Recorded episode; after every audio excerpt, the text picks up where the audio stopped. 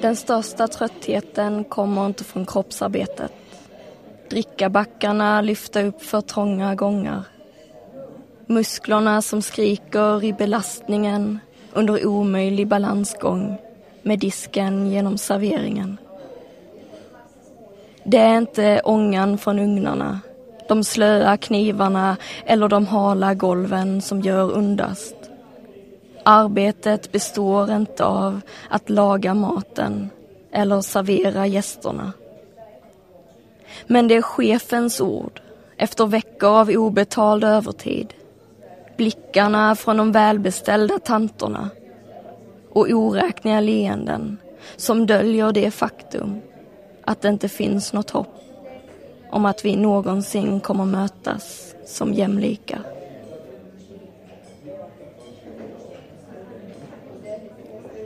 Här hörde vi Jenny Wrangborg läsa en dikt ur lyriksamlingen Kallskänken.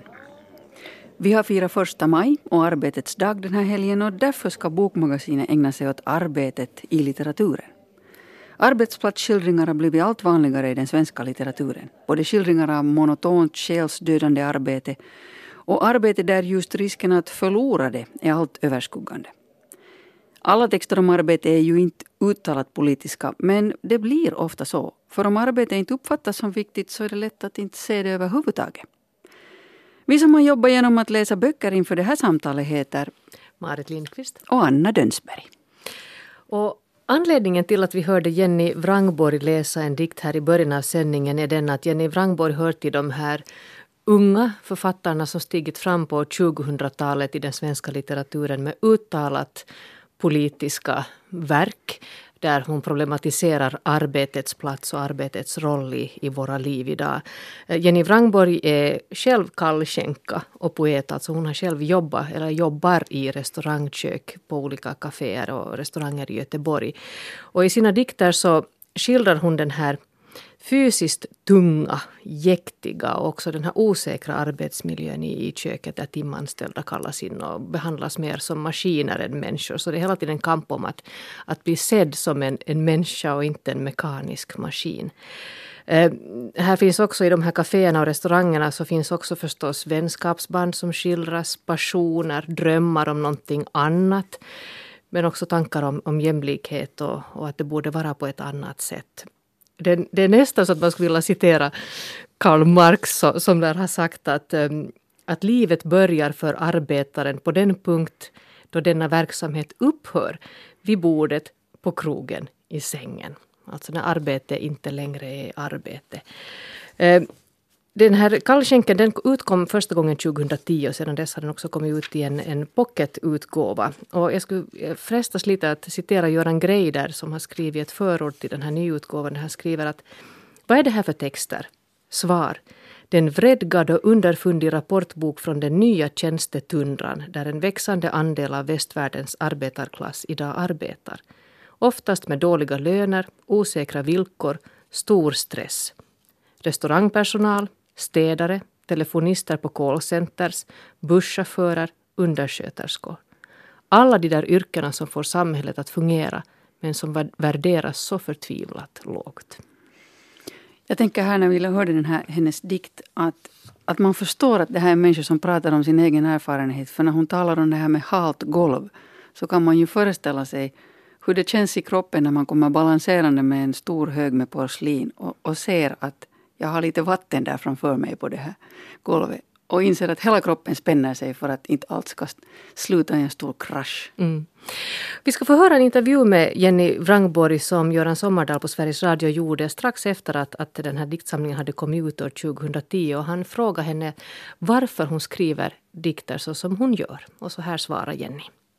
Så jag skriver alltid om det som får mig att känna någonting. Alltså som eh, en dag på jobbet när man haft jättemycket att göra eller som när en nära väns syster har gått bort. Eller, alltså det, det handlar ju alltid om, om mig på något sätt eller det jag upplever. Mm. Eh, så det, dikterna är inte skilda på något sätt tycker jag, utan det handlar om, om det som är runt mig. Eh, även om det handlar om politik eller arbetslivet eller eh, sorg eller har du olika perioder? Ibland går du in i mer alltså personliga perioder du skriver mer om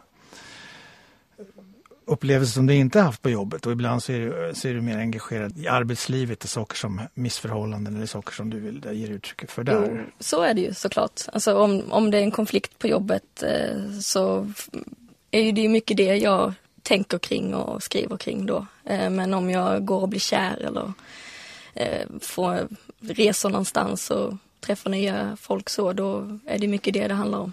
Så det, det handlar ju om det som är nära mig. Och är det politiska händelser så skriver jag om det.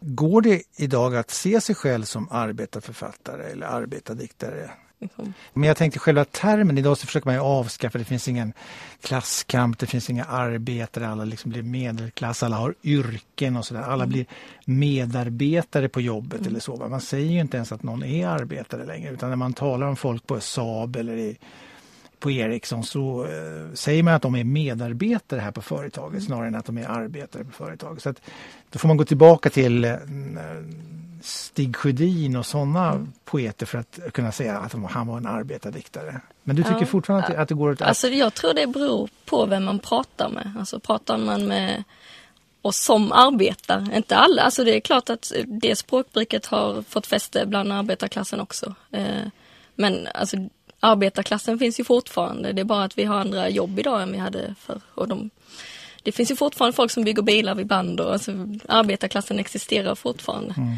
Att sen inte media eller att det inte pratas om oss, det är en helt annan sak. Vi mm. finns ju fortfarande. Eh, och därför tycker jag att det är ännu viktigare att prata om oss som arbetar. Jag känner inte själv att jag är synlig i debatten. Och det, att skriva poesi om mitt arbete och vad som händer i arbetslivet är ett sätt för mig att göra mig själv synlig. Som. Du som vaknar innan solen stiger över husen. Som tar morgontåget genom dimman och lyfter stolarna från borden innan stressen tvingar dig att knyta förklädet och sätta på dig leendet. Du som tar bussen hem till förstaden, ståplats i risningstid. Efter nio timmar med städvagnen genom kontoren. Ni, de osynliga skuggorna som magiskt tömmer papperskorgarna och tvättar golven. Ni som varken syns eller hörs i offentliga rum. Du, du som ligger kvar i sängen, med blicken i taket och arbetslösheten som heltidsjobb. När den fulla sysselsättningen förpassats till omöjlighetens korridorer och ledarna redan fått vad de vill ha. Du som stämplar in när andra stämplar ut. Som vet hur tröttheten kan förvandlas till bly i lederna en måndagskväll. Ni. Ni som vänder på dygnen sover bort morgnarna innan nätterna blir dagar utan ljus. Du. Du som minns tiden innan samförståndet sudda ut gränsen mellan hopplöshet och dröm. Då glöden i rörelsen var något att ta tillvara och ombuden kände tröttheten som vi. Du som har tempot tatuerat i trasiga handleder och tacksamheten från samhället i löftet om en snabb utförsäkring. Vi, vi som går sönder i schemalagd underbemanning och lägger livspusslet räknande småmynt i kassan på ICA. Vi, vi som är så tysta att vi inte verkar existerar vi som lyfter, vaktar, städar, lagar, tjänar, steker, hjälper, ringer, bakar. Vi som blandar, klipper, målar, reparerar och bär de här städerna. Vi som på jakt efter en seger som skrämmer bort alla försämringar reser oss upp, hittar våra röster, sträcker våra ryggar och kräver tillbaka oss själva. Så alltså Jenny Wrangborg intervjuad av Göran Sommardal för Sveriges Radio. På finlandssvenskt håll är det lite mer tunnsått med politisk poesi. Men en av dem som har ett öga för det mer kantstötta och stretande i livet är Henrik Jansson. I sin senaste diktsamling Där jag står i det strömmande är det mera de som inte riktigt platsar i framgången som han får syn på så att säga. Han möter kantstötta drottningar och berusade unga flickor på parkbänkar och, och ägnar liksom den tanke att vad kan ha lett till det här och vad kan ha hänt med dem. Och, och när han går på, på i mm, shoppingcenter eller i Stockholms centrum så plågas han av att saker är så polerade och att det är marknaden som, som, som regerar så att säga. Så att jag, jag tycker att han har en sån där ton. Det är klart man kan läsa hans diktsamling på många olika sätt men det här har på något sätt blivit det som kommer igenom för mig. Att, ja, han har ju haft tidigare han har haft böcker som protokollsutdrag från subversiva möten som handlar om, om, om vänstertiden på 60-talet och brev från Blara och Rora som också handlar om det här att, att folk kommer i kläm i systemet. Så att, ja, jag, jag, tycker att det, jag tycker att det är bra att det finns en fattare som har lite blick för det ofullkomna och som ser att världen är inte är perfekt. Men det gäller att inte ge upp och att inte glömma det och att motstånd det finns också i småhandlingar. Mm. När jag har läst en del romaner i, den nya svenska litteraturen där arbetet är väldigt centralt, nästan en, en huvudperson, så börjar jag fundera över att finlandssvensk litteratur överlag, att det finns ganska lite arbete i den. Och de jag kom att tänka på var närmast då till exempel en Robert Åsbacka som har skildrat tunga kroppsarbete ombord på Sverigebåtar och, och, och jobbararbeten. Och sen Karin Erlandssons senaste mm. Minkfarmen där minkfarmen blir nästan också en huvudperson. Man känner den här doften av minkarna nästan. Det, ja, och jobbet blir en identitet. Det blir en liksom, identitet som tar över ens liv ja. nästan. Och, och sen då framförallt sen kanske också Mattias Rosenlund som, som eh, debuterar med Kopparbergsvägen 20 där han sen skildrar ångesten över att inte få ett jobb Mm. Alltså att, att inte ha en plats att gå till, inte ha en inkomst och vad det gör med en människa och människans självkänsla. Att inte känna sig nyttig eller behövd. Mm. i arbetslivet. Och, och att den erfarenheten upprepar sig. Man söker jobb och man söker jobb eller man får ett jobb och så förlorar man det. Mm. Mm. Och, och, en, en, en författare som, som är en uttalad förebild till eh, Mattias Rosenlund är ju Christian Lundberg som var en av de här som i början av 2000-talet steg fram tillsammans med Susanna Alakoski och Åsa Linderborg som, som skildrar den här baksidan av det svenska sociala samhället och visa på bakgården att vad gömmer sig egentligen där under. Att mm. det här skildra prekariatets verklighet, de här snuttjobbarna, de här människorna som lever jojo-liv mellan arbete, snuttjobb och arbetslöshet och som inte liksom värdesätts på något sätt i samhället idag. Ja, jag skulle säga innan den här Åsa Linderborgs Mig äger ingen, så hennes pappa jobbar ju på ett smältverk. Det vill säga att han hade ett så tungt jobb att, att han levde lite enligt det här som finnarna talar om, att ett tungt arbete kräver tunga nöjen, det vill säga mm. han var alkoholiserad. Och att han var så präglad av sitt arbete att, att det, det fanns inte så mycket utanför, utanför jobbet. Där fanns hans lilla dotter och hans föräldrar som han gick och åt hos. Men att, men att övriga intressen fanns det liksom inte kraft därför. Nej. Och det är lite samma om man tänker på Christian Lundberg som då kanske slog, slog igenom, man kan, man kan säga, använda det uttrycket med yarden. En berättelse då från, från Malmös hamnar där, där olika människor då kommer till den här hamnen i hopp om att få jobb, bli anställda eventuellt för en viss tid och så vidare. Och det här blir också jobbet en del av ens liv och kanske tar över också livet på sätt och vis för att det enda man kan tänka på är att har jag jobb nästa dag eller blir jag utslängd? Och, och, det är ju intressant för att han möter ju sådana här som har som arbete att se till arbetssäkerhet. Men de människorna behöver inte bry sig om de som kommer från bemanningsföretag, som Christian Lundberg. Så han, genom den här yarden så, så visar han på en, en grupp människor vars liksom hur, hur osäkert de levde visste man egentligen inte. Man visste att var, det var nästan slut med den här tiden att det fanns män som pekade på andra män i hamnar och sa att du har jobb för idag. Det, det hade man liksom förstått att facket hade tagit hand om. Men man hade liksom inte märkt att facket tar inte hand om personer från bemanningsföretag. Och där hamnar man där får man ingenting. Man får, man får stå ute hela dagen, man får inte tillräckliga arbetsskyddskläder. Deras uppgift är alltså att transportera, transportera mm, bilar från båtar. Det vill säga, eh, gör de bort sig på jobbet så kostar det tiotals tusen kronor för den minsta lilla skråma i de här bilarna.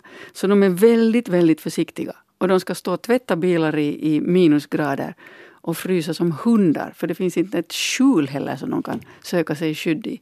Och när den här kom ut så förstår jag att, att det blev ganska stor uppståndelse. Det var 2009.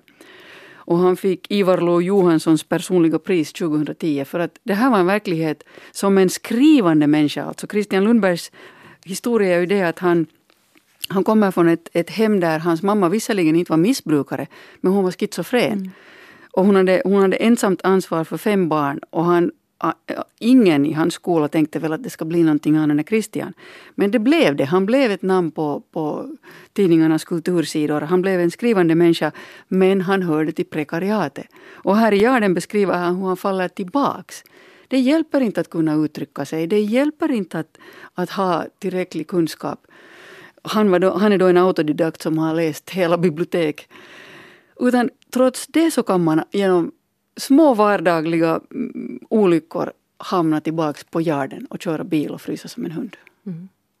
Det är lite, I många av de här romanerna är det ju klassperspektivet ju väldigt tydligt. Jag tänker också på då Therese Bomans Den andra kvinnan som handlar om en på samma sätt som lite som kallskänken så handlar det om en, en tjej som jobbar i restaurangen. Hon jobbar på, på en sjukhusrestaurang i Norrköping. Och hon kommer från en arbetarklassbakgrund alldeles tydligt. Eh, och, och, det är också tydligt att hon, hon jobbar där i köket tillfälligt. Hon, hennes planer är att studera vidare, litteraturvetenskap. Och här i köket så iakttar hon sin närmiljö och hon ser ju de här strukturerna och hierarkierna som finns här. Att då är liksom mm. kökspersonalen är liksom lägst ner. Sen kommer undersköterskorna och sen klättrar man uppåt till överläkaren som hon fäster blicken på, Karl Malmberg som hon blir förtjust i och, och, och, på sätt och vis bestämmer sig för att honom ska jag ha. Att hon, hon vill liksom sätta vantarna på honom.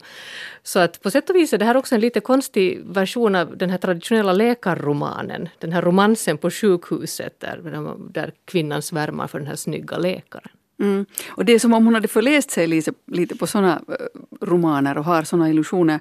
För eh, det går ju helt enkelt inte att så att säga stiga in i Karl Malmbergs hustrus ställe och bara ta över hennes liv. Och, och, och någonstans i den här boken, det, det, det är som en lite ofärdig person, en, en naiv människa som, som, som tror att man kan liksom hoppa över steg och, och stiga in i andra människors liv på sätt och vis. För jag menar, hon har, å andra sidan är det här en ganska, det här är en duktig flicka som kommer från ett ordentligt arbetarhem. Och, och det är någonting som hon tycker att är ännu mer osynligt faktiskt. Mm. De här ordentliga, ren, rentvättade, välstädade hemmen och vad de hade. Och, och det här att, att, horisonten så att säga är ganska nära. Att man har inte de här målen klart för sig. Man ska inte bli mycket, mycket mer än vad, vad man har varit. Utan man är nöjd med det man har och det, det passar inte den här flickan kan vi väl kalla henne. Fast titeln är den andra kvinnan. Ja, nej, hon har, alltså jag tycker det är intressant det här dubbla spåret mellan att hon har, känner en stolthet över sitt arbetarklassursprung men samtidigt också en skam. Mm. Och den här skammen sitter på något sätt också i de, de kläder hon bär. För hon inser att hon har inte råd att köpa dyra kläder, så hon köper billiga kläder. Men hon älskar att klä sig snyggt och sminka sig och se snygg ut. Och, och det kanske provocerar också lite det här hennes vilja att behaga i synnerhet män. Men här finns också den här skulden och skammen sitter i kläderna på något sätt. Hon känner sig mm. alltid lite smutsig och lite utanför och lite udda och lite annorlunda. Men det handlar om hennes taktik också. För dels är det här ju en, en, en smart kvinna, en smart flicka. Alltså hon, hon är intelligent men hon använder också det här lite slampiga i sitt uttryck. Så hon tar sig fram liksom på två sätt här i livet. Och de är inte riktigt över, i överensstämmelse. Och det gör att det blir liksom en ensamhet runt henne. Mm. Ja, jag tänkte citera ett stycke här där hon skriver om, lite om hur hon inte vill gå i sina föräldrars fotspår vad beträffar arbete. Jag tänker med rädslan som galla, svart i mitt system, att den sipprar ut ur mina porer, smutsar ner mig. Den kan ta slut här. Rörelsen framåt som jag föreställt mig ända sedan jag var liten, när jag stod i fönstret och såg mina föräldrar åka till jobbet strax efter sex om morgnarna. Jag tänkte redan då att jag inte vill ha det så. Inte ett jobb där man var tvungen att stämpla in före sju. Inte ett jobb som var exakt likadant varje dag. Inte ett jobb man avskydde och såg på som förlorad tid. Som något poänglöst för pengarnas skull. Som gjorde kroppen trött och verkande och sinnet uppgivet. blicken fäst på fredag redan på måndagen och magen full av oro på söndagskvällen. Varje val jag gjort har varit en del av rörelsen bort från det och den kan stanna av här och nu och då är jag fast och ingen kommer att rädda mig.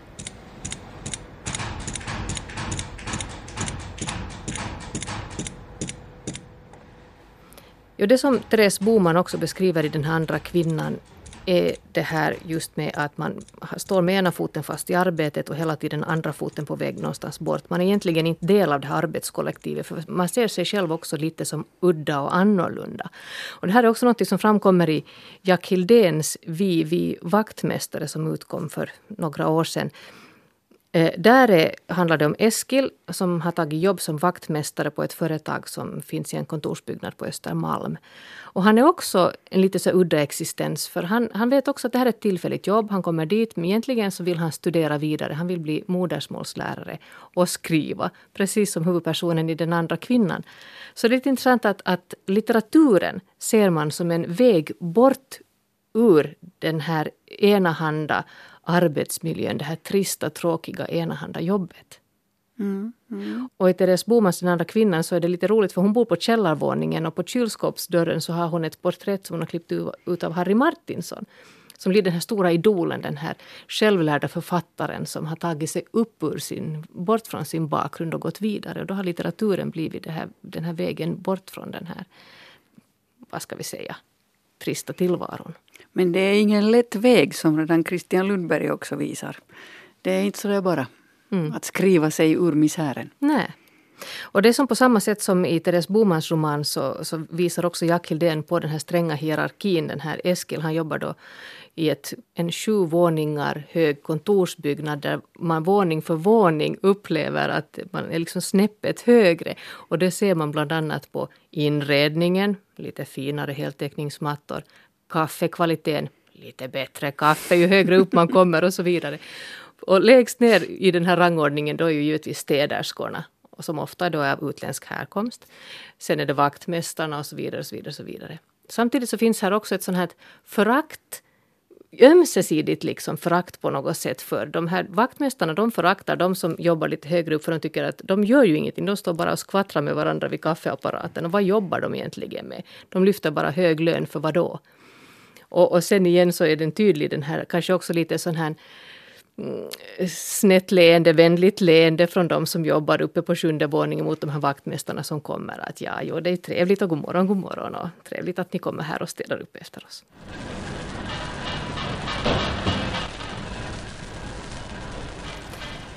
Det beskriver också Jack Hildén i Vivi vaktmästare att sen när man gör en sån här eh, upphandlingsrunda så blir det klart att då, då, kommer de här som har hyrt in sig som olika firmor som bemanningsföretag. Så det är givetvis så att, att många får gå i den rundan. Eh, och det här är också någonting som beskrivs i Elise Carlssons alldeles nyutkomna bok Linjen som handlar om Emma som eh, nästan mot alla odds faktiskt lyckas få en fot in i en sån här agenturfirma som jobbar med att ge ut föreläsningar och handböcker i olika ämnen. Som hur man lyckas i relationer eller i affärer, hur man hanterar framgångar eller sorg och varför ilska inte existerar. Eller varför ilskan är din bästa vän. Eh, hon har då en bakgrund i en massa tillfälliga jobb, frilansuppdrag, vikariat och så vidare. Och så vidare den här klassiska historien. Eh, så när hon får in foten i det här företaget så kämpar hon ju på alla sätt för att få en tills vidare anställning efter den här provanställningen. Och hon skildrar väldigt skickligt det här spelet bakom, ja, man kan inte säga bakom kulisserna utan kanske närmast under de här skrivbordsöarna. Att vad som händer när, när man inte får bli alltför god vän med sin kollega Eh, för att det kan ju hända att man måste ta farväl av den där kollegan en vacker dag. Sen ska man inte bli för god vän heller för att man tvingas ju trampa på den på något sätt. För att ska man själv gå uppåt så betyder det att man trampar ner någon annan. Så att för Emma blir det på något sätt att hon, hon iklär sig nästan den här, den här kontorsbyggnaden. Det blir ett yttre skal. Hon, hon blir liksom ett med, ett med jobbet och ett med kontoret som byggnad.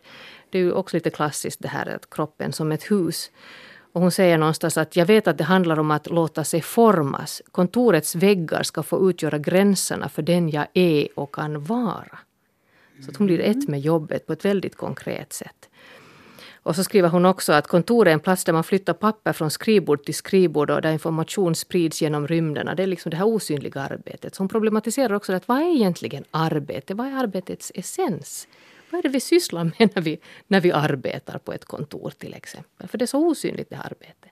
Och hon tydligen också gestaltar väldigt tydligt det här med fasader och det som pågår bakom fasaden. Att vad tänker du om mig och vad tänker jag om dig och vad, vad tänker någon om oss? Ja, den heter ju linjen så att det blir ju just tydligt den här skiljelinjen mellan, mellan de olika personerna och mellan vi och dem till exempel. Och, och hon beskriver jätteskickligt det här kontoret som en dröm och ett fängelse. Eh, kontoret som, som platsen för konspirationer och kärleksmöten. Och också ett ställe där man mäts och ställs mot varandra. Är det du eller jag som får gå i nästa upphandlingsrunda? Och här blir till exempel den här, om man tänker på arbetsplats, kärleksrelationer, så Emma blir också förtjust i en arbetskompis som hon har ett förhållande med. Men sen blir den här, den här, eh, hennes kärlek, så att säga, han blir degraderad. Och till slut också lite avpoliterad. Och vad, då, vad händer då med dynamiken i gruppen? Så att just säga? det, så då måste hon släppa honom för att inte själv dras med då kanske? Ja. ja. Det där är nog helt något annat än, kommer du ihåg de där serierna som det fanns en tid, Dilbert? Där de satt i såna här cubicles som det heter på engelska. De satt i såna små skåpindelade kontors eller stora, stora rum men, de här personliga platsen med där skrivbordet var. Och sen var det massa komiska grejer vad som kan hända just runt kaffeautomaten och vem som sticker upp huvudet ovanför skåpet. Men det var allt väldigt roligt så den där skildringen är nog någonting helt annat.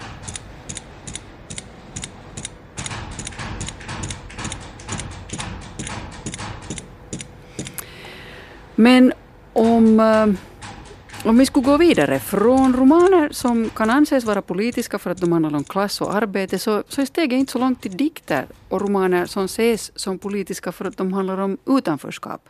Och jag vet att jag tar ett lite vanskligt steg här nu. Men jag har träffat Maimuna Chansoro som skriver en doktorsavhandling om fyra skandinaviska böcker. Två diktsamlingar och två romaner.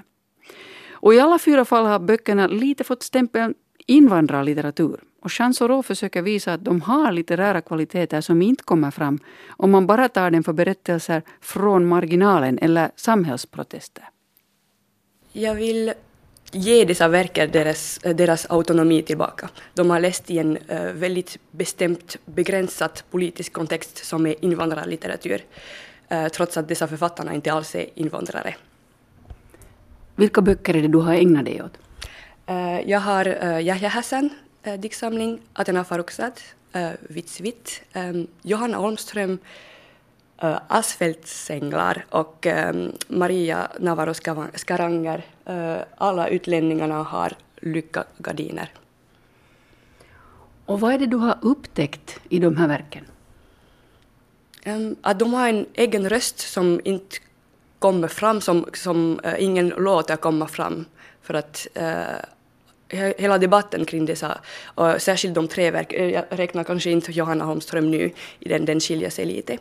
Men eh, de tre andra har läst en väldigt bestämt eh, eh politisk agenda och politiska frågor.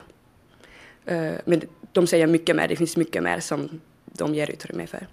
Av de här fyra så kunde man väl säga att Yahya Hassan är den som, som tydligast har blivit läst som om han hade skrivit en pamflett. Jag läste i tidningen alldeles nyligen att han har blivit misshandlad trots att han har livvakter. Och hela hans liv har förändrats i och med den här diktsamlingen. Skulle du säga att han har blivit så att säga missförstådd? Jo, helt klart, men han spelar också med det här och jag tror att, det, eh, att han håller sig nu i politik, det är en, en annan del och det är en del av sin karaktär. Och han säger faktiskt eh, i sin dikt, han säger till oss att eh, jag gör bara en kliché, så varsågod en kliché till din lilla klichéhuvudet. Och det är det som jag tycker är det starkaste med honom, att han har en hel karaktär och sen så finns det någonting som han säger i sin dikt. Hur skulle du beskriva hans dikter? Full av ironi. Jag skrattar hårt när jag läser dem. De har ju en avdelning där i slutet. Det är nästan som en besvärjelse där han vänder sig direkt till läsaren. Har du läst någonting motsvarande tidigare eller tycker du att han faktiskt har mutat in en helt, helt ny mark inom poesi? Kanske just inte i poesivärlden, men i romaner, jo absolut. Och det, jag skulle säga att det, upplysningarnas ton hittar jag. Den här ironin och det här spel med läsaren, det är inte något nytt. Voltaire hade det. Och jag menar, jag ska inte börja jämföra Hassan med Voltaire, men det här spelet att, med läsaren. Mm. No, om du skulle jämföra då Yahya Hassans dikter med Athena Farrokhzads Vitsvit, hur tycker du att den skiljer sig i tonfall?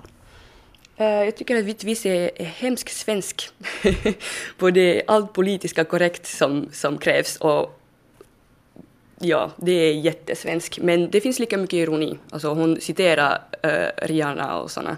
Så det är bara att formen är helt annat och, och, det är det som kommer fram direkt i deras debatt, eh, alltså deras debatt, Atenas debatt, eh, som Hassan vill inte svara till.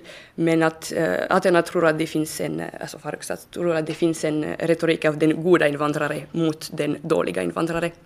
Medan Yahya Hassan beskriver hur han har blivit misshandlad av sin far och hur den palestinska diasporan präglas av hyckleri, misogyni och barbari beskriver Athena Farrokhzad i Vitsvit hur det svenska samhället marginaliserar folk och hur invandraren internaliserar förtrycket och ibland försöker vara svenskare än svensk. I en artikel i Aftonbladet från januari 2014 ondgör hon sig över att Hassans dikter blir vapen i händerna på danska rasister. Och att de som säger att allt är tillåtet i den konstnärliga frihetens namn är präglade av borgerlighetens syn på litteraturen som en i grunden verkningslös njutningssyssla. Hon däremot är rädd att hans bok matar den eld som förgör dem som är annorlunda. Medan Hassan är inte alls i det här att han, han tycker att det, eller jag vet inte vad han tycker egentligen, men att, att det kanske inte det rätta debatten. Eller det är så jag läser Hassan och läser den här debatten debatt egentligen. Att, att han vill kanske eh, dekonstruera ens den här idén att det finns en invandrargrupp. Den norska debutanten Maria Navarro Skaranger skriver i Alle utlänningar har lucka gardiner om den flerkulturella verkligheten i stadsdelen Romsås i Oslo. På vad som har kallats kebabnorska beskriver hon Maria, en 14-åring som går i en klass där bara ett fåtal poteter. Ett slanguttryck för infödda norrmän. De är lika mycket fyllda med ironi. Och uh, de tre, och det kommer ännu, fram, ännu mer fram i, i Skarangers uh, text, handlar om ett begrepp som jag utvecklar som är mellanförskap.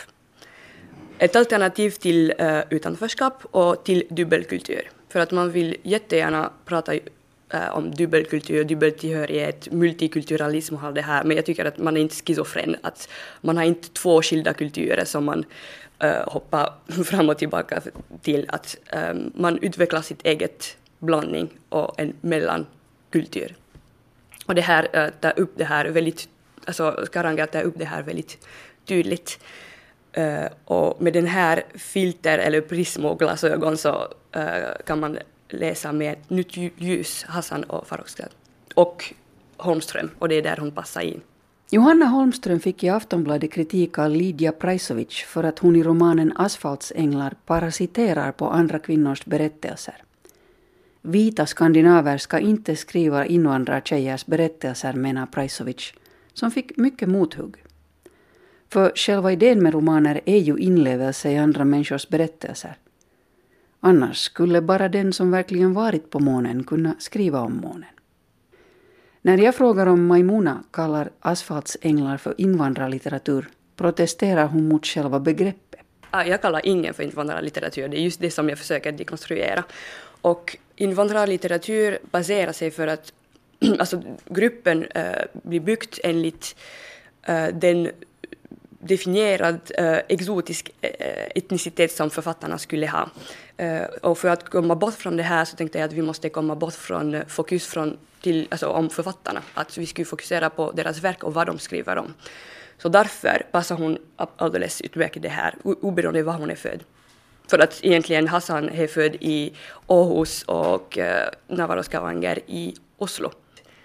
Alltså bara att det finns en sån idé som är invandrarlitteratur i Norden säger allt tycker jag. Och, det är, och min, min teori, min avhandling är att, allt, att det här begreppet är en, en tecken, en, en resultat på den nordiska socialkonstruktivismen. Och vi, är, vi har en annan socialkonstruktivism i Frankrike och därför har vi ett annat slags att hantera eh, vår litteratur. Kan du beskriva hur ni hanterar er litteratur?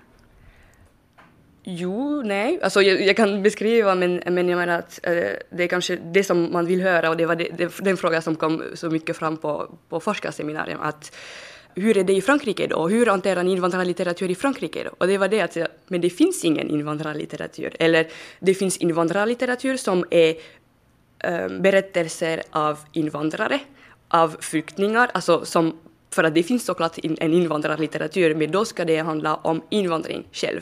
Och just det här som Hassan är eh, och Skaranger, eh, alltså andra generation invandrare eller blandade. Vi har inte ens ett ord för metis som vi har i Frankrike, att mulat, som är väldigt okorrekt, eller uh, adopterad. Jag har här också uh, Langvad, koreansk adopterad, alltså dansk adopterad koreansk alltså att i Frankrike den här uh, blandning, alltså man är fransk.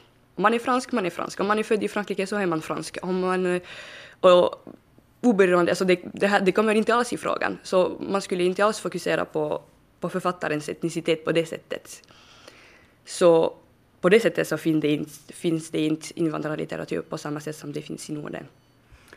Förstår jag dig rätt nu, om man egentligen kunde säga att det är lite det är lite unkna nationalistiska tankegångar som gör att vi håller fast vid ett begrepp som invandrarlitteratur baserat på författarens härkomst istället för bokens ämne. Jo, jo, jo helt enkelt. Helt, helt klart. Och det var också svårt för mig faktiskt att först skilja. Det var kanske mer instinkt, instinktivt att här finns någonting fel, men jag fick inte kanske nämna vad, vad det ligger och, och jag märker att jag själv nu håller på att prata om Hassan och, och Skaranger och inte ens om deras äh, äh, verkinnehåll, så det är väldigt svårt att hålla, hålla dem skilja. Nå, vad är det, det här, dessa författare skriver om? Vad är det de formulerar som inte egentligen har formulerats förut eller som är unikt för dem? Det är att bli utkastad från äh, ett grupp, ett, ett etnicitet, men ordet har ha fått en helt ny betydelse, så det betyder inte något längre. Men en grupp och, och blir kallat någonting som ändå inte definierar en för att man blir utkastad från den här någonting också. Så blir utkastad från båda håll. Så att om man formulerar det på ett annat sätt, att bli betraktad av någon annan och klassificerad utan att man har en möjlighet att påverka det? Jo, och bli betraktad och klassifierad av två motstånda grupper och bli utkastad att du tillhör den här gruppen medan den andra gruppen säger att du tillhör den andra gruppen. Och man är varken i grupp A eller i grupp B, man hamnar i mellan C. Så alltså Maimuna Chansoro, doktorand vid Helsingfors universitet och La Sorbonne. Den här veckan, den här gången, den här timmen har vi talat om böcker av Jenny Wrangborg, Kallskänken, Henrik Jansson, Där jag står i det strömmande, Christian Lundberg, Jarden, en berättelse, Therese Boman, Den andra kvinnan, Jack Hildén, Vi, Vi vaktmästare och Elise Karlsson, Linjen. Glömde jag någon här nu, Marit? Nej, jag tror inte det. var en mastig samling böcker. Eh, nästa vecka är det mors dag. Och då tänkte vi läsa några nyutkomna böcker som fokuserar på moderskap ur olika synvinklar. Vi som har gjort Bokmagasinet heter Anna Dönsberg och Marit Lindqvist. Och vi hörs igen om en vecka. Hej då. Hej då.